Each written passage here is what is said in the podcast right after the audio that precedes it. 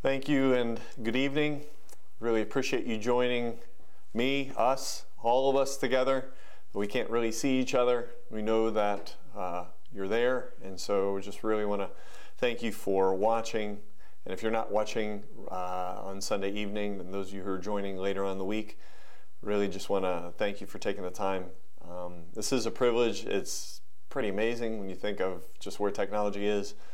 Um, it's it's pretty awesome. So glad that you would take the evening to, to join me. Thanks also very much to our tech people. Nick Bear uh, is behind the lens, and, and Pastor Steve as well, who both of which who uh, have, have put quite a bit of work into um, bringing it about uh, this possibility. Um, this morning, for me, was a huge blessing to be able to see Pastor Hobbs teach and Pastor Tim as well, and uh, my family. It was uh, a great time for us, really, to not only hear the word, but but also to be able to to spend some additional time even afterwards talking about it. So, and I hope that these next few minutes will be helpful for you all as well.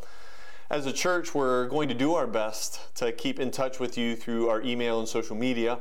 So, as Pastor Tim mentioned this morning, please be looking for the daily Facebook encouragements and then also uh, for our ladies' Bible studies, the live streams that are available those uh, the timing for that or the info information for that is going to be on our website. So please uh, just uh, keep yourself abreast of, of those of that information. In addition to that, really alongside that, I'd like to encourage you all to be praying for some godly creativity in the next few weeks or however long this arrangement is going to last. In particular, you know, we have the ability to text or call or email or FaceTime pretty much anyone at any time. And if we take the time, and I really do think that's important, to take the time to think through our church family and our unbelieving friends and neighbors, we could really be a source of encouragement with really, without even really having to leave the couch. For example, uh, if you know a teacher or if you know anyone who's in the restaurant industry right now, just even letting them know you're praying for them uh, would be a huge encouragement. Obviously, there's a lot of uncertainty. Um, I think of James chapter 4. I got the email from Pastor Tim yesterday about uh, passages of Scripture that have been meaningful, and, and James 4 uh, was one that, that, that really stuck out to me. I believe it's verse 14, uh, the phrase that says, You do not know what tomorrow will bring. And in all honesty, most of my life, um, I've been pretty much able to assume what tomorrow would bring um, without being arrogant. Today, I can honestly say I do not know what tomorrow will bring. However, we know that God's in control. We also know that those of us uh, being in Christ, those of us who have Christ as our hope, we do know the end of the story, and our world doesn't. Um, they have hope, um, they have wishes, but but we have an answer, and so just pray that we would uh, have that creativity that God can give, and to be able to take advantage of those opportunities. Also, uh, just on a personal note, I, would like to encourage you all to redeem your time or redeem the time with your immediate family. Uh, I've been praying specifically for our church family and how we can have deeper, richer times of Bible reading, prayer, and conversations about spiritual things while we've been encouraged to hunker down. Um, you know, with schools being what they are, with colleges being what they are, um, this is a time where we will probably have more time at home with one another and that we might redeem that time and to be able to have some uh, great discipling opportunities with our own spouses, with our, our uh, parents, with, with children, uh, just those who live with us, roommates. Um, so just be praying for one another, and, and I'd encourage you to, uh, to, to take advantage of those times. So, without any further ado, um, I'm not going to be leading any hymns. I'm not going to have any special music or anything like that. Uh, but we'll just go uh, right to prayer and then we'll uh, look into the Word. We're going to be in Luke chapter 6 this evening, and I look forward to sharing God's Word with you. So before we do that, let's pray. God, you are good, and we thank you so much for the privilege of being able to gather. Uh, we gather digitally, but we still gather. And God, I thank you for uh, the opportunity that, that the technology that we have affords us. What I think of, of those in the, the first century Christianity who longed to see each other. I think of Paul talking to the church at Rome, how he desired to be with them and to see them face to face. Or think of even Paul with the uh, pastors in Ephesus who knew that that was going to be the last time he saw them face to face. And Lord, we enjoy the technology to be able to see each other face to face often. So, God, we just take this moment to, to thank you. And we also thank you for our people who are uh, convinced that this is a need and have put the finances uh, behind that conviction and have allowed for our church to be able to do what we do. So, Lord, we give you praise. I pray that as I share the word, that it might be clear and it might be biblical. God, I pray uh, that you would use your word and the Holy Spirit to change us, to make us more like your Son. God, as we look at Jesus, the ultimate disciple maker, uh, the one who set the example and gave us uh, the command to go make disciples, God, I pray that uh, the reality of that would play out in our lives, uh, not just in who we are, but our behavior as well. Lord, we thank you for the example set not only by Christ, but by his followers and the followers of his followers. Lord, we think of the examples of those who have gone before us in our lifetime, or those who are watching now, uh, thinking about the people that influenced their life for Christ. And we thank you for those who influenced those people. Lord, it's been a, a really a pedigree of, of godly people throughout the centuries that have carried forth the gospel and lived it out to where we are where we are now. And so I pray as we study your word that we might carry that torch, as it were, uh, that, that uh, we might be worthy, living worthy of the gospel that we've been called to, uh, called to follow. So, Lord, thank you again. We love you in Jesus' name. Amen. So, if you have your Bibles uh, or cell phones or devices or whatever, if you could turn to Luke chapter 6. We're going to be in Luke 6 this evening, and we're going to be looking at uh, 11 verses, verses 39 through 49. Um, I would strongly encourage you, if you haven't already, to listen to, or better yet, to watch Pastor Hobbis's message two weeks ago as he spoke from Luke 4 and Luke 6. The first half of that message was a lot of New Testament geography. Uh, this passage, Luke 6, is the uh, Sermon on the Mount. I know we're familiar with the Sermon on the Mount uh, from Matthew chapter 5, but this is a, a, parallel passage in Luke. And so Pastor Hobbis did a fantastic job walking us through that geography, why it was significant to the passage, to Christ's instruction. Uh, so please, uh, if, if you have the time, go back, watch that sermon, or listen to that sermon in that sermon, he also spoke uh, of, of the reality of, of what the uh, disciple of Jesus Christ would be. In Luke 6, Jesus prayerfully selected who his disciples would be. And after he chose the 12, he described their identity in the Beatitudes. Blessed are the poor in spirit, blessed are the meek. Uh, you're familiar with those. But as Pastor Hobbs preached two weeks ago, Christ wasn't sharing anything radical or new. He was really just getting to the heart, Jesus was just getting to the heart of the Old Testament scriptures, that God cares about our heart and not just outward appearances. Yet, it is impossible to have a heart that loves God and not have the outward evidence of that reality. Here in this section, verses 39 through 49, Jesus describes what the disciples of Jesus Christ, what their ethic would be how they would live as disciples of Jesus Christ. And so tonight, I want to leave you with this principle that if you have given your heart to Christ, the pattern of the way you live should match your identity in Christ. If you've given your heart to Christ, the pattern of the way you live, or your lifestyle, maybe better put that way, should match your identity. That is hardly a new principle. And in fact, as we look at the scriptures this evening, we're going to be looking at very familiar scriptures. So, uh, very rarely do I ever have an original thought. Um, most of it is borrowed or shamelessly stolen from really smart people that are around me or have written really good books. Um, tonight is going to be one of those nights uh, where there's probably not going to be much original thought, and that's okay because of really just the truth of God's Word and what we need to be reminded of. So let's look at verse 39. You uh, follow along as I read. And he also, Jesus also, spoke a parable to them. A blind man cannot guide a blind man, can he? Will they not both fall into a pit? A pupil is not above his teacher, but everyone, after he has been fully trained, will be like his teacher. Why do you not look at, or why do you look at the speck that is in your brother's eye, but do not notice the log that is in your eye? Or how can you say to your brother, Brother, let me take out the speck that is in your eye, when you yourself do not see the log, or the beam, that is in your own eye? You hypocrite! First take the log out of your own eye, and then you will see clearly to take out the speck that is in your brother's eye.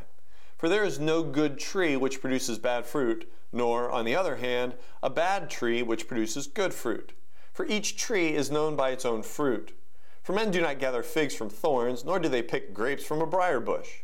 The good man, out of the good treasure of his heart, brings forth what is good. And the evil man, out of the evil treasure, brings forth what is evil. For his mouth speaks from that which fills his heart. Why do you call me Lord, Lord, and do not do what I say? Everyone who comes to me and hears my words and acts on them, I will show you whom he is like. He is like a man building a house who dug deep and laid a foundation on the rock. And when a flood occurred, the torrent burst against that house and could not shake it, because it had, all, it had been well built. But the one who has heard and not acted accordingly is like a man who built a house on the ground without any foundation. And the torrent burst against it, and immediately it collapsed and the ruin of that house was great. So, what I'd like to do really is just point out four different characteristics or four different aspects of what a life of a disciple of Jesus Christ would look like. Again, this is nothing new, and really these principles are more general in their scope, but if a person is a disciple of Jesus Christ, their life will reflect that reality or that identity. So, first of all, I look here in the first two verses a disciple of Jesus Christ will be looking at the prospect of himself being a discipler. Or put it this way, he will be preparing for leadership. In verse 39, we read that Jesus spoke a parable. A blind man cannot guide a blind man, can he? And the obvious answer is no. Will they both fall into the pit? Well, the obvious answer is yes.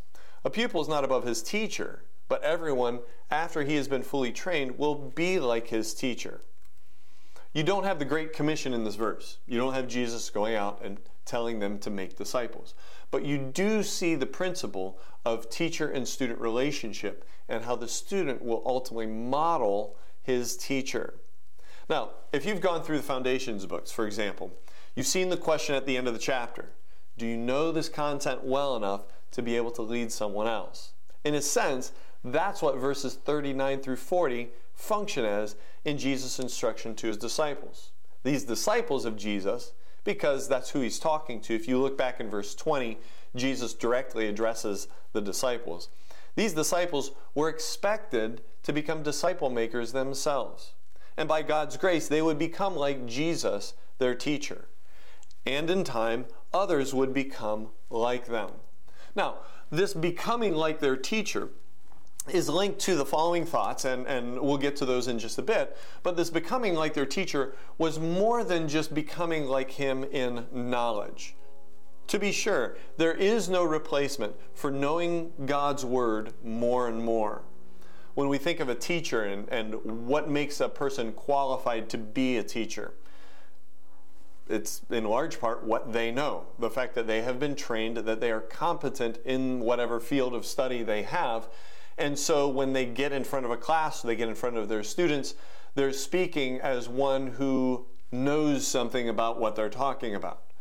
Um, and that is true. If and when we are given the opportunity to be able to communicate God's word to someone else, it should be the case that we know God's word. That in order to effectively communicate it, we are knowledgeable of it. But wisdom comes also, not just through knowledge, but through experience. Considering Christ's audience, yes, he was talking to his disciples, but in this audience there were undoubtedly some Pharisees, religious leaders who knew a lot about the scripture. Christ wasn't just making a commendation for teachers to have superior knowledge. No, he was talking about them in particular in the manner that they model what they are leading others to do. Um, just as a, point of illustration, I have several friends that are uh, personal trainers. They do that for a living, where they exercise, they teach people how to exercise, they, they give them good form, they show them different exercises that will strengthen you know certain areas. And in knowing those people, they take their own personal health quite seriously. They exercise, they eat healthy, they want to walk the walk in addition to talking the talk. Uh, for a personal trainer to train without himself being trained, but then also living out the training he's giving or she's giving, uh, would be hypocritical. And that's really where the flow of the argument goes here in this passage. And what Jesus is saying you, is you can't be spiritually blind and expect to lead someone who is also spiritually blind. No, the teacher will become, I'm sorry, the student will become like the teacher, and the teacher ought to be spiritually seeing. And so we have this preparation for leadership, putting this uh, uh, perspective really in the, the, the, the, the minds and the ears of, of those who are following Jesus Christ for what they would become.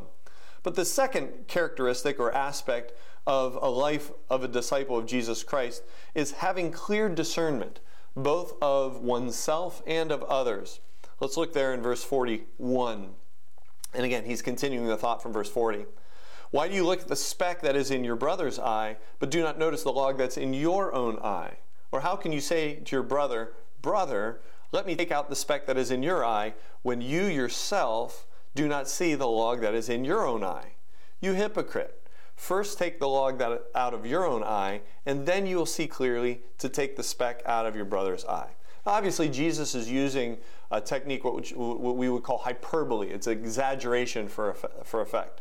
It's not that someone is walking around with a literal beam coming out of their eye, and I'm guessing that the audience listening to Jesus might have chuckled as they heard him give this description, because just the mental picture of something like that is quite funny. However, the point is clearly made. How can you, having something so conspicuous in your life, point out something relatively inconspicuous in someone else's life?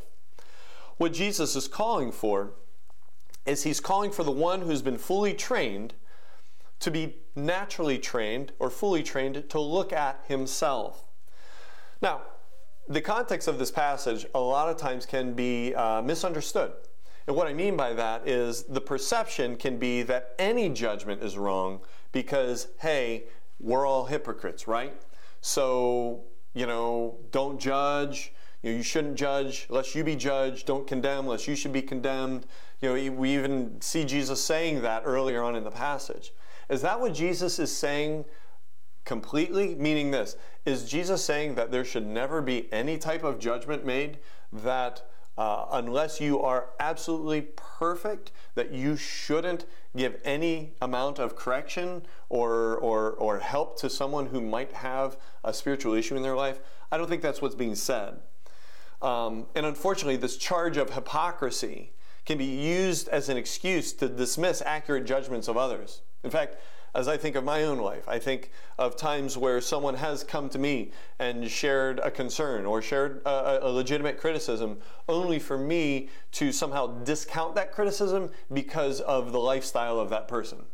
When in fact, looking at that criticism or looking at that concern at face value, there's legitimacy to that you know, we can say, ah, consider the source, but in code that's like, ah, ignore them. And all the while, recognizing that, you know what, what they were saying really is true. Jesus' point here is clear vision for yourself. In fact, he makes that quite clear when he says, You hypocrite. He's pointing out the hypocrisy of this statement. Look at your own self first removing one's own spiritual impairments is necessary. But it's necessary so that he can rightly help his brother. Notice here in this passage the repetition of the word brother. In verse 42, how can you say to your brother, Brother, let me take out the speck that is in your eye? You hypocrite, first take the log out of your own eye, and then you will see clearly to take out the speck that is in your brother's eye. That's significant that he repeats that three different times. Why? Because at the very least, he's talking about a familial relationship or a family relationship to where if a person is a brother, there should be care. care is assumed. And so the goal here isn't just simply stop being a hypocrite. It's by taking care, spiritual care of oneself, by introspection, by um, by confession, repentance, then there will be the opportunity to be able to provide spiritual care for your brother. Jesus is encouraging right judgment within God's family, discernment of each other's faults without, without hypocrisy. See, the ideal is for everyone to have nothing in their eyes. You know, it's not like who can have the smallest speck. No, it's who can have no speck in their eyes. So right now I'm wearing contact lenses.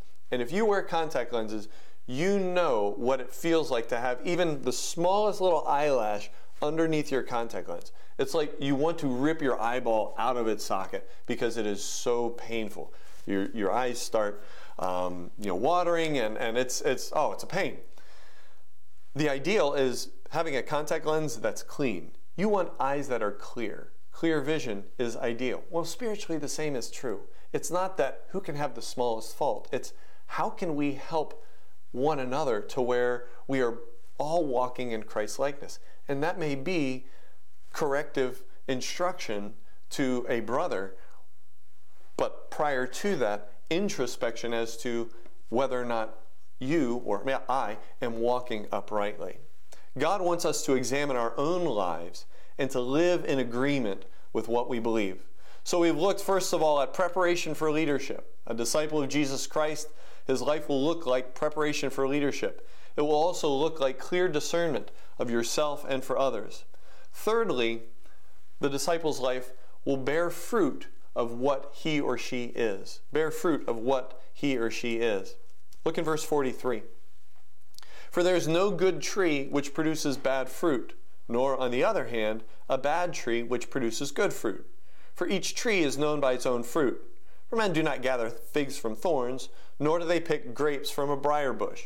The good man out of the good treasure of his heart brings forth what is good, and the evil man out of the evil treasure brings forth what is evil, for his mouth speaks from that which fills his heart. Back in verse 40, students are supposed to look like their teachers. Well, they will look like their teacher. The same principle applies, principle applies here, where people will reflect what's in their hearts. And while we're not gods, none of us is a god, none of us is a prophet or a son of a prophet, to quote the Old Testament, seeing fruit of one's faith is not rocket science. Good people, what we would say godly people, yield good fruit from their good heart. Evil people will yield evil fruit from their evil heart. But the text there actually describes it as being stored up, evil stored up in their heart, or good stored up in their heart. So their hearts are naturally reflected in their behavior. And at its most basic level, this is love for God and love for others, the two greatest commandments, especially brothers and sisters in Christ. Now, I do find an aspect in this passage, uh, it's, it's very clear what it's saying. But I do find an aspect of this passage that, that is, um, lends itself towards assurance of salvation. In that assurance of salvation is not just personal introspection, meaning, hmm, have I borne fruit of my salvation? Am I truly saved? Well, there's value in that. And in fact, we're commanded in, in I, I believe it's uh, Philippians chapter 2 and 2 Corinthians chapter 13, where we're to examine ourselves to see whether or not we're truly of the household of faith. But bearing of fruit is something that is obvious, it's something that is evident for others to see. And so, assurance of salvation here, knowing that as a disciple of Jesus Christ, I am good in God's eyes doesn't mean I am inherently good. It means that God's goodness through Christ has been imputed to my account. So when God sees me, he sees his son Jesus Christ. And as a result, I am good in God's eyes. Thus, I can be assured of my salvation. This assurance of salvation, then, is a communal aspect to knowing that I'm saved. Maybe if I can put it this way this is a simple illustration, maybe a silly illustration. So if you're reading an article online and you get to the bottom of the article, there's, at least most articles, there's clickbait. You know, there's those little icons with, with uh, fantastic headlines or, or things that are, you won't believe what Honey Boo Boo looks like in 10 years, or 20 abandoned places that were once tourist destinations. You know, those, those type of things. Well, every once in a while, I'll see one uh, that, that comes up that, that reads something like 20 famous people you didn't know were devout Christians. And I took the bait. I clicked on it. And I looked at whoever it was was on the list of these famous people. They were some were famous actors, they were entertainment stars, athletes, influencers, models, politicians, you name it. They were on this list of people you didn't know who were devout Christians. And I get, you know, if someone is an athlete or they're an actor or whatever, um, it's not their job, it's not their profession to be a Christian. They're known for being a famous whatever. But the point of the article really is somewhat sad in the sense that, in the eyes of these writers, it's perfectly normal to have someone be a devout Christian and yet have a life that seems to give relatively little evidence of that fact. In fact, as I clicked on the article, there was part of me that regretted doing as much just because I think they used some of the most provocative pictures of famous people to illustrate look, they're living one way, but really they are devout Christians. I'm not trying to judge or be judgy. What I'm trying to say is that when a person is in Christ, their lifestyle will reflect obedience. The more you get to know a Christian, the more that you should be able to see the fact that their life reflects that. And again, I'm not making a judgment. I'm not God. I'm not a prophet. But when I die, I really, really hope that people aren't scrambling to find out ways where they can receive comfort by the fact that there was a time in my life where I gave evidence of being saved. And I know sometimes with, when it comes to loved ones, that's all we have to go off of. Maybe there was a profession of faith when they were younger, or, or maybe there was a time where there was a greater level of spiritual sensitivity. But if we are disciples of Jesus Christ, and the expectation is for God to continue to grow us and change us, then the evidence of our discipleship should only be that much more clear. Just like the evidence of a healthy plant should be healthy fruit bearing. You know, think back to the main point of the sermon. Followers of Christ should have a pattern of living that matches their identity in Christ. How would you know that how do you know if this is true? Yes, we're called to live our own lives, but others speaking into our own lives and telling us what we really look like is very, very helpful. So, I have the privilege at times of going and visiting saints in the hospital. And can I tell you some of the, the sweetest memories I have of some of you in the congregation is seeing you in a hospital. Not because you're sick, but seeing you interact in times of duress, in times of physical pain, seeing how you treat some of the uh, healthcare officials, uh, how you are dealing with your spouses or family members, um, treating the hospital staff. You're showing those, those times you showed your, your Christian identity by something as simple as kindness when being in a tremendously difficult situation. And all that is is fruit bearing. It's showing your identity by your actions. In this passage gives uh, one of the perhaps the most clearest ways of revealing the nature of, of an individual, whether good or evil, and that is by one's tongue, by what we say. You know, in my house, we have this mantra that goes something like this You learn the most about yourself when you don't get your way. When things don't happen on your timing, when something is said in a way perhaps that you don't appreciate, when expectations that you have that maybe you didn't even realize you have, when those expectations aren't met. You know, these next two weeks, perhaps even months, will be a litmus test for us because we're going to have to deal with not getting our way. In fact, looking even just at this past week, how many people do we know, or even within our own lives, have been touched with this reality where things were changed outside of our control and we had to respond? Right now, the world is watching, and it's an opportunity for us to bear even more fruit because of the nature of Christ likeness that we have um, as a disciple of Jesus Christ. So, we said already that the disciple of Jesus Christ, his life looks like preparing for leadership. His or her life looks like clear discernment of yourself or others. It looks like bearing fruit of what you are, but then finally, their life looks like doing, being doers of the word and not just hearers. Let's look then at verse 46. Why do you call me Lord, Lord, and do not do what I say? Everyone who comes to me and hears my words and acts on them, I will show you whom he's like. He's like a man building a house who dug deep and laid a foundation on the rock. And when a flood occurred, the torrent burst against that house and could not shake it because it had been well built. But the one who has heard and has not acted accordingly is like a man who built a house on the ground without any foundation. And the torrent burst against it, and immediately it collapsed, and the ruin of that house was great. You know, the assumption in this passage is that knowledge is not enough, and that um, personal application is something that uh, is essential to being a hearer of the word. Uh, at the beginning of this passage, the person says, Lord, Lord. So they're affirming at some level some allegiance to God, and yet their lifestyle would seemingly go against that.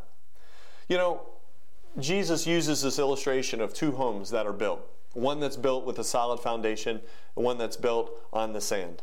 And if you're like me, you probably have the wise man built his house upon the rock going through your brain right now. I do. And if you didn't, now you do. Uh, but we know that song, right? The rains came down and the floods came up, and the house on the rock stood firm, or the house on the sand went splat. Yes, why? Because of the foundation. But before the rains came down and before the floods came up, the houses basically looked the same. Anytime you have new construction, a house looks just fine. If it's new, if it's recently built, it looks pretty good. These houses in good times look the same. It's when the storms hit that the true stability of the homes is revealed for all to see. This story that Jesus gave, yes, it's a story. In fact, at the very beginning of this passage, it says that Jesus gave this parable, and that word for parable really is more like a proverb.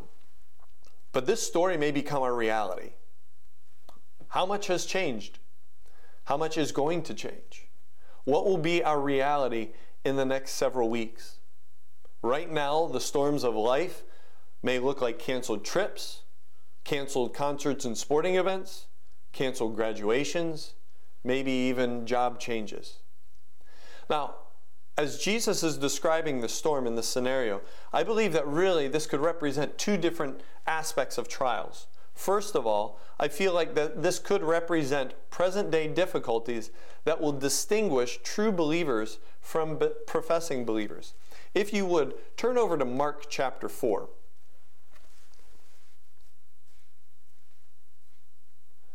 Mark chapter 4. And in this chapter, Jesus gives the parable of the sower and the soils. And there's four different soils that he describes. And uh, most of you, I'm guessing, you are, may be familiar with this parable to where Jesus is describing where the seed lands, where it grows, or where it doesn't grow. And in verse 13, Jesus gives the explanation, and we'll start there. Jesus said to his disciples, Do you not understand this parable? How will you understand all the parables? The sower sows the word. These are the ones who are beside the road where the word is sown. And when they hear, immediately Satan comes and takes away the word which has been sown in them. These next two soils, I think, are noteworthy in light of uh, our point that's being made here that it's the storms of life that reveal the nature of our foundation. In a similar way, verse 16, these are the ones on whom seed was sown on the rocky places, who, when they hear the word, immediately receive it with joy and they have no firm root in themselves, but are only temporary. Then, when affliction or persecution arises because of the word, immediately they fall away. And others are the ones on whom seed was sown among the thorns. These are the ones who have heard the word, but the worries of the world and the deceitfulness of riches and the desires for other things enter in and choke the word, and it becomes unfruitful. So I do think the storm points to present day difficulties that do distinguish true believers from professing believers. But I also see the storm representing final judgment of God, that there will be a time where God will judge those who do not have Jesus Christ as their true foundation. As I look at the description there of that person, going back to uh, Luke chapter 6, in verse 49, it says, But the one who has heard and has not acted accordingly is like a man who built a house on the ground without any foundation, and the torrent burst against it, and immediately it collapsed, and the ruin of that house is great. And as I look at that individual, I have to ask myself, is Jesus describing someone who's saved? Or is this person unsaved? And really, where I have to go is James chapter 1. In fact, this final the title of this final point being doers of the word and not just hearers is taken from James chapter 1. So if you would briefly let's look there at James chapter 1 and we'll be starting in verse 22. James says this, but prove yourselves doers of the word and not merely hearers who delude themselves. For if anyone is a hearer of the word and not a doer, he's like a man who looks at his natural face in the mirror. For once he's looked at himself and gone away, he has immediately forgotten what kind of person he was.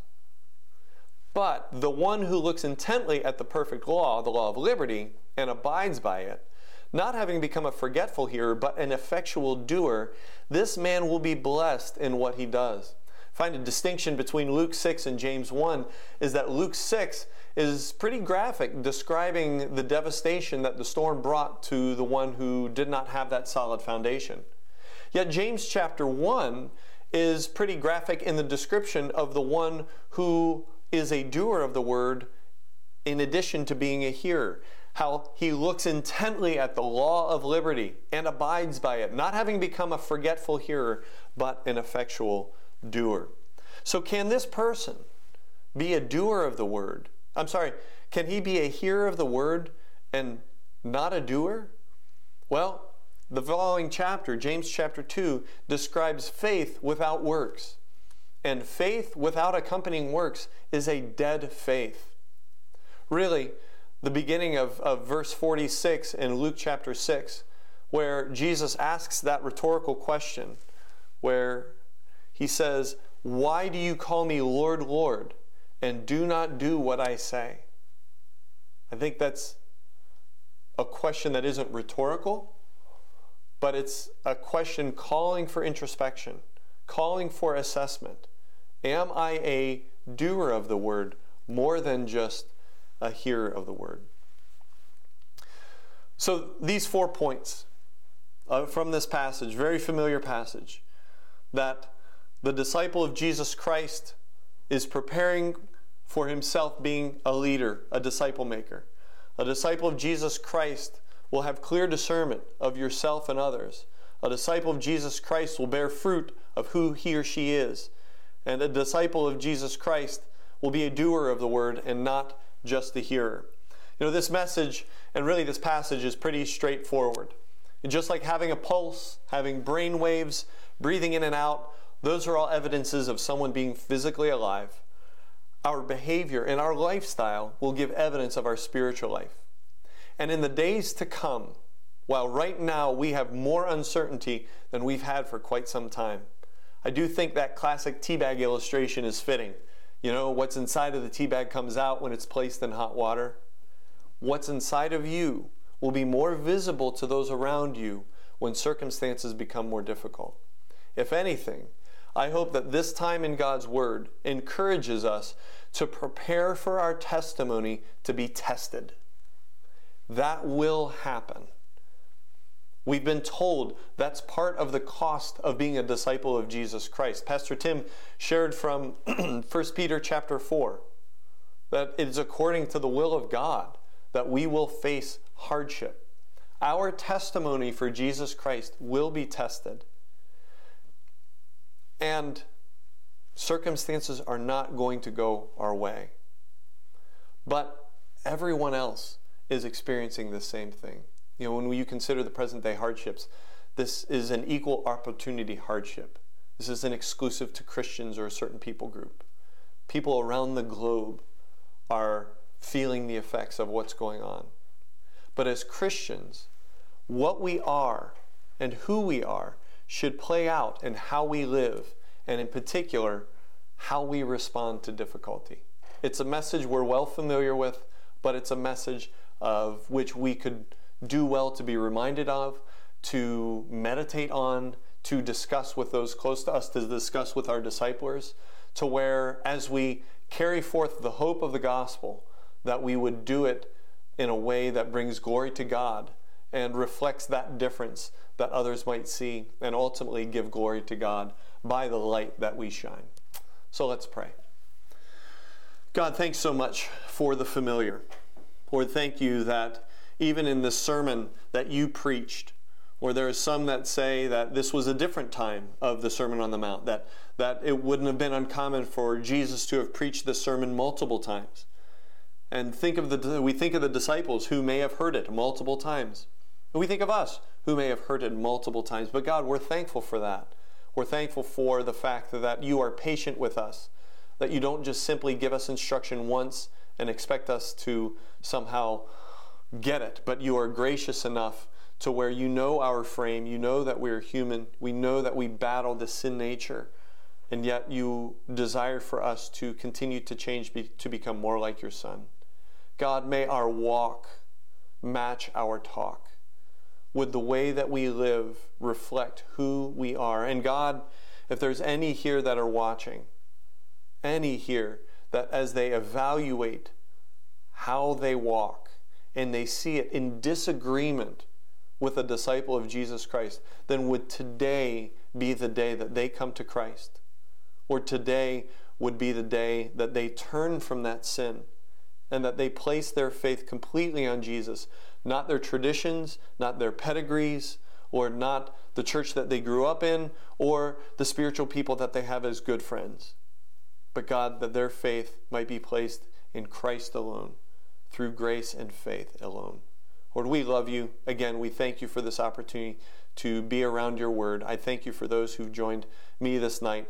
Protect them spiritually and physically, and may they carry the hope of the gospel to wherever you might have them go. In Christ's name, amen.